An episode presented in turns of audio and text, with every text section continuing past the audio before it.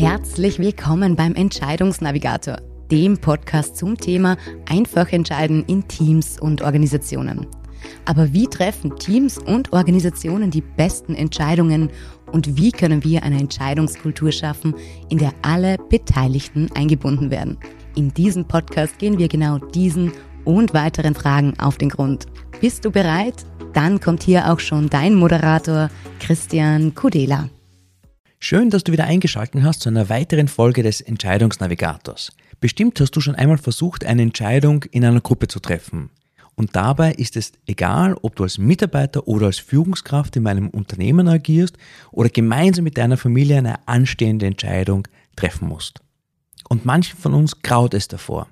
Einfach, weil wir schon wieder eine nie enden wollende Diskussion vor uns sehen und sowieso denken, dass wir niemals alle auf einen Nenner kommen werden. Und in der heutigen Folge möchte ich genau mit solchen negativen Vorurteilen aufräumen und dir zeigen, wie du Teamentscheidungen schneller, einfacher und harmonischer gestalten kannst. Doch zuallererst die Frage, warum entscheiden wir denn in Teams? Was sind denn da die Vorteile und wann ist es sinnvoll, mehr Personen in den Entscheidungsprozess mit einzubeziehen? Auf der einen Seite bringen wir dadurch ein breites Spektrum an unterschiedlichen Perspektiven und Erfahrungen in die Runde mit ein.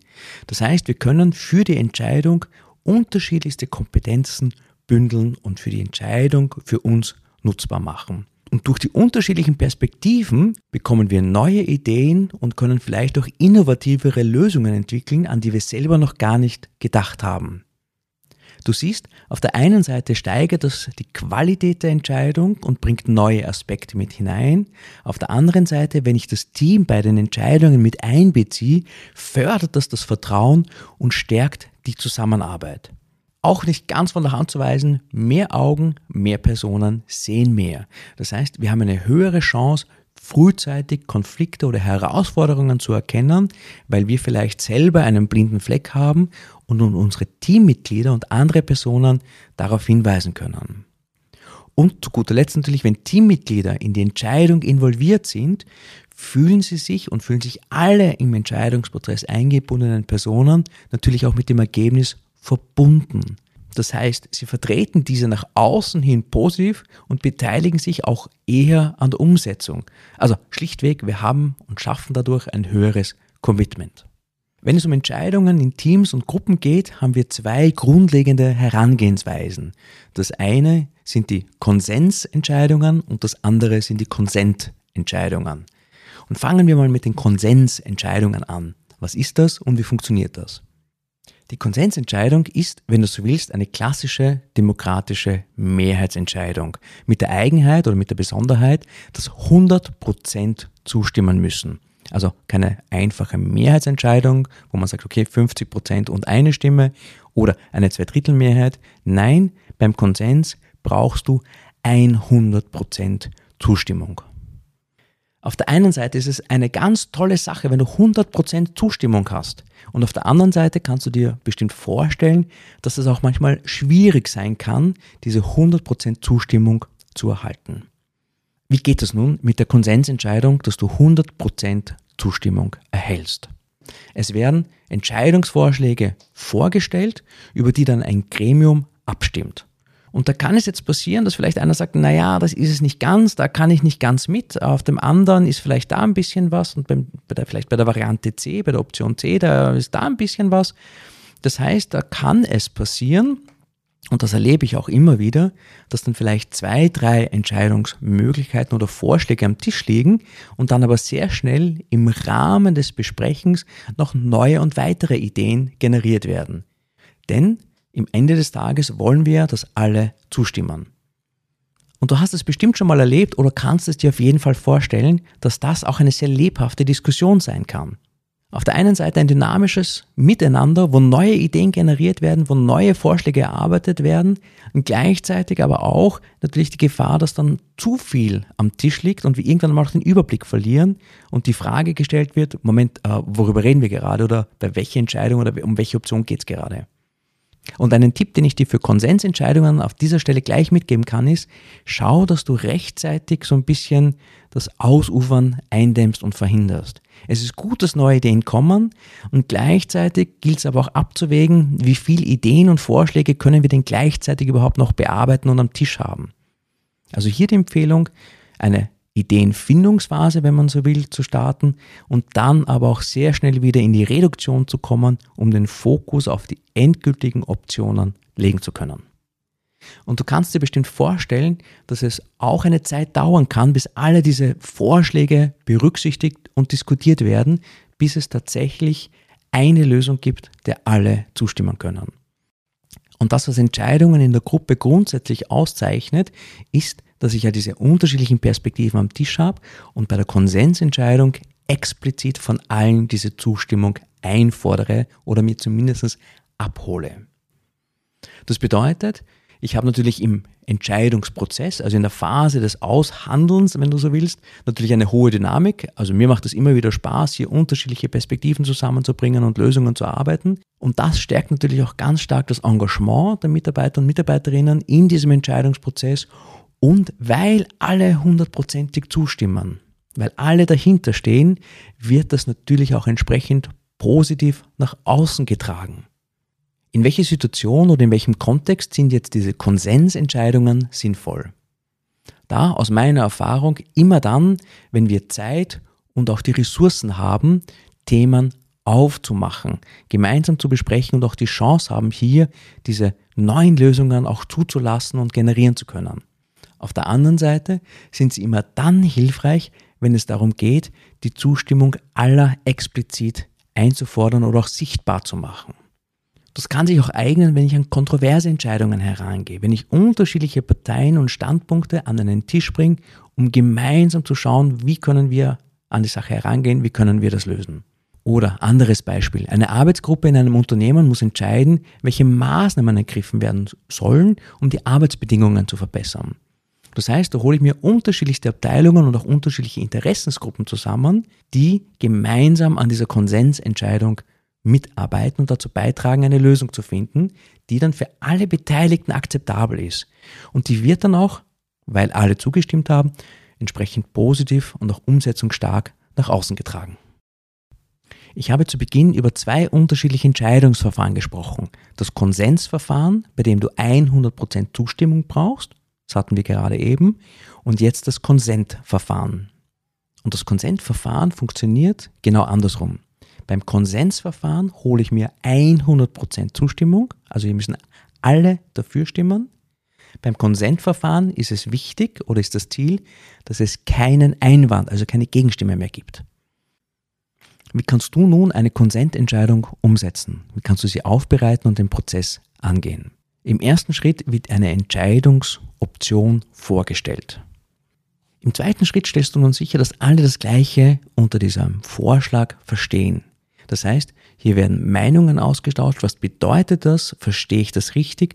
Und es kommt zu einem Bilderabgleich über, die, über den Lösungsvorschlag, über die Option selber und auch über die Konsequenzen.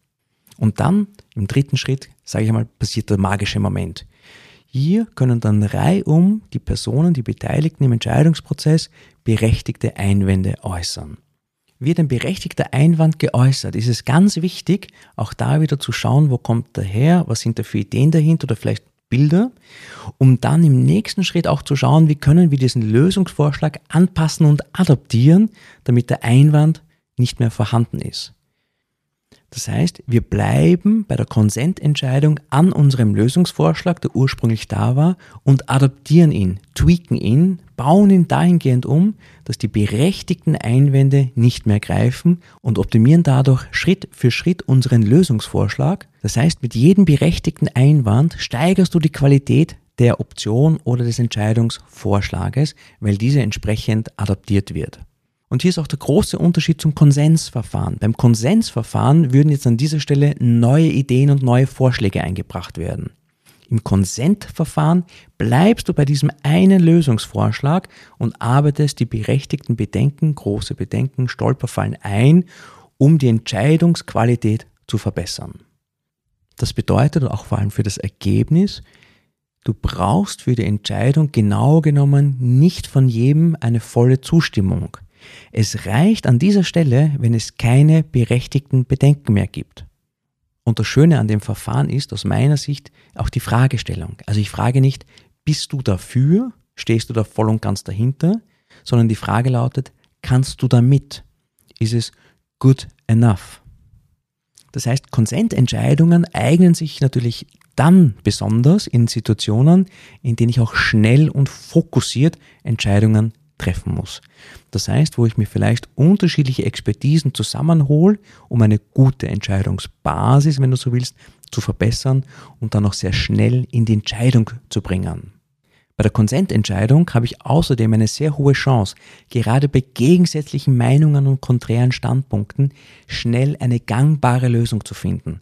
Also nicht die perfekte Lösung für alle, sondern eine Lösung zu finden, eine Entscheidung zu treffen, mit der alle zumindest mitgehen können und mittragen können. Wie auch beim Konsens empfiehlt es sich beim Konsentverfahren, eine Moderation in den Prozess mit einzubringen. Einfach um sicherzustellen, dass alle Stimmen gehört werden und auch damit dieser Fokus auf den Entscheidungsvorschlag, auf diese Entscheidungsgrundlage gegeben ist. Wir haben kurz begonnen, über die Vorteile von Teamentscheidungen zu sprechen und sind dann sehr schnell in diese beiden Entscheidungsmodi eingestiegen. Die Konsensentscheidung, einer Mehrheitsentscheidung, bei der ich 100% Zustimmung brauche, und der Konsententscheidung, bei der es darum geht, keine Einwände mehr zu haben. Das heißt, alle Bedenken, vor allem die berechtigten Bedenken, auszuräumen und die Entscheidung dahingehend zu verbessern. Was sind aber generell jetzt mögliche Stolperfallen oder ich sage mal Nachteile von Teamentscheidungen im Allgemeinen? Ich glaube, der offensichtlichste Punkt liegt auf der Hand. Teamentscheidungen brauchen Zeit und Ressourcen. Teamentscheidungen kann ich nicht alleine für mich im stillen Kämmerlein beschließen. Ich brauche andere dazu, um in den Austausch zu kommen. Gerade bei Konsensentscheidungen besteht die Gefahr, dass auch Entscheidungen vielleicht in die Länge gezogen werden, aber auch blockiert werden können. Das heißt, bei einer Konsensentscheidung kann ich mich durch eine Enthaltung oder durch ein nicht dafür sein, eine Entscheidung verhindern. Also ich habe quasi ein Vetorecht. Und wenn man das ein paar Mal erlebt hat, kann man da auch sehr schnell in eine Pattsituation gelangen. Es mit der Zeit führt das irgendwie zu Verzögerungen und vor allem dann auch zu Frustration und das, das spürt man dann so selber, dass es einfach schwierig ist, eine Entscheidung zu treffen. Zweiter wichtiger Punkt. Wir bringen für Teamentscheidungen unterschiedliche Leute an den Tisch und versuchen auch unterschiedlichste Perspektiven mit einzubringen. Dabei ist es ganz wichtig, auch Vertrauen als Basis sicherzustellen, dass Themen offen besprochen werden können, dass Bedenken, Einwände auch geäußert werden können, ohne gleich in ein Eck geschoben zu werden. Sind mehrere Menschen an einer Entscheidung beteiligt, kann es natürlich auch sein, dass Gruppendruck entsteht. Das heißt, dass vielleicht eine Minorität oder eine einzelne Stimme sehr schnell übertönt wird, nicht gehört wird, nicht ernst genommen wird. Und im Konsensverfahren könnte ich als Betroffener natürlich meine Stimmmacht gebrauchen und einfach nicht zustimmen. Beim Konsentverfahren ist es halt wichtig, dass die Moderation wirklich darauf achtet, dass auch leise Stimmen und leise kleine Bedenken gehört und aufgegriffen werden. Genauso ist auch die Frage wichtig, wen hole ich mir denn alle in eine Gruppenentscheidung dazu? Welche Perspektiven brauche ich, will ich, sind sinnvoll und förderlich? Und in die Gruppe gehe ich dann, um eine Entscheidung auf möglichst breite Schultern zu stellen und oder natürlich auch um unterschiedliche Perspektiven zusammenzubringen. Das heißt, es macht schon Sinn, in die eine oder andere Entscheidung immer wieder mal Querdenker oder Kollegen aus anderen Bereichen mit reinzubringen, damit es hier zu keiner Homogenität, zu diesem Gruppendenken kommt. Und abschließend, und das habe ich an der einen oder anderen Stelle schon anklingen lassen, braucht es eine klare Rollenzuteilung und Klärung der Verantwortlichkeiten. Wer übernimmt in der Entscheidungsfindung die Moderation? Und hat die Person auch ein Stimmrecht? Da ist meine ganz klare Empfehlung, besser nicht, damit der Moderator, die Moderatorin sich neutral auf den Prozess fokussieren kann, ohne selber, wenn man so will, einen eigenen Stake, ein eigenes Interesse an der Entscheidung hat. Manchmal kann es auch vorkommen, dass ich mir Berater und Beraterinnen in ein Entscheidungsgremium, in eine Gruppenentscheidung mit reinhole. Auch hier ist ganz klar und wichtig von Beginn an zu klären, wer hat eine beratende Funktion und wer hat tatsächlich ein Stimmrecht. Denn wenn nicht klar ist, wer im Team welche Rolle und welche Verantwortung hat, kann das zu Verwirrung und Frustration führen und auch das natürlich die Entscheidungsfindung erschweren. Du kennst vielleicht das Zitat, wer als Werkzeug nur einen Hammer hat, sieht in jedem Problem einen Nagel. Und genauso verhält es sich auch bei Entscheidungen.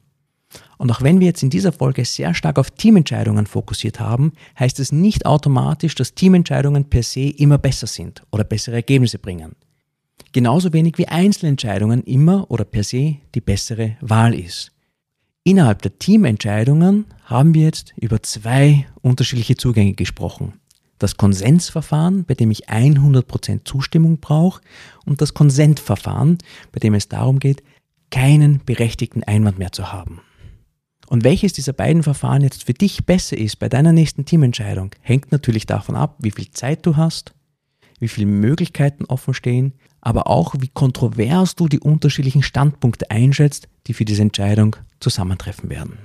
In diesem Sinn wünsche ich dir für deine nächsten anstehenden Teamentscheidungen gutes Gelingen und ich bin mir sicher, dass du aus der heutigen Episode die eine oder andere Idee mitnehmen konntest, wie du deine Teamentscheidungen besser umsetzen kannst.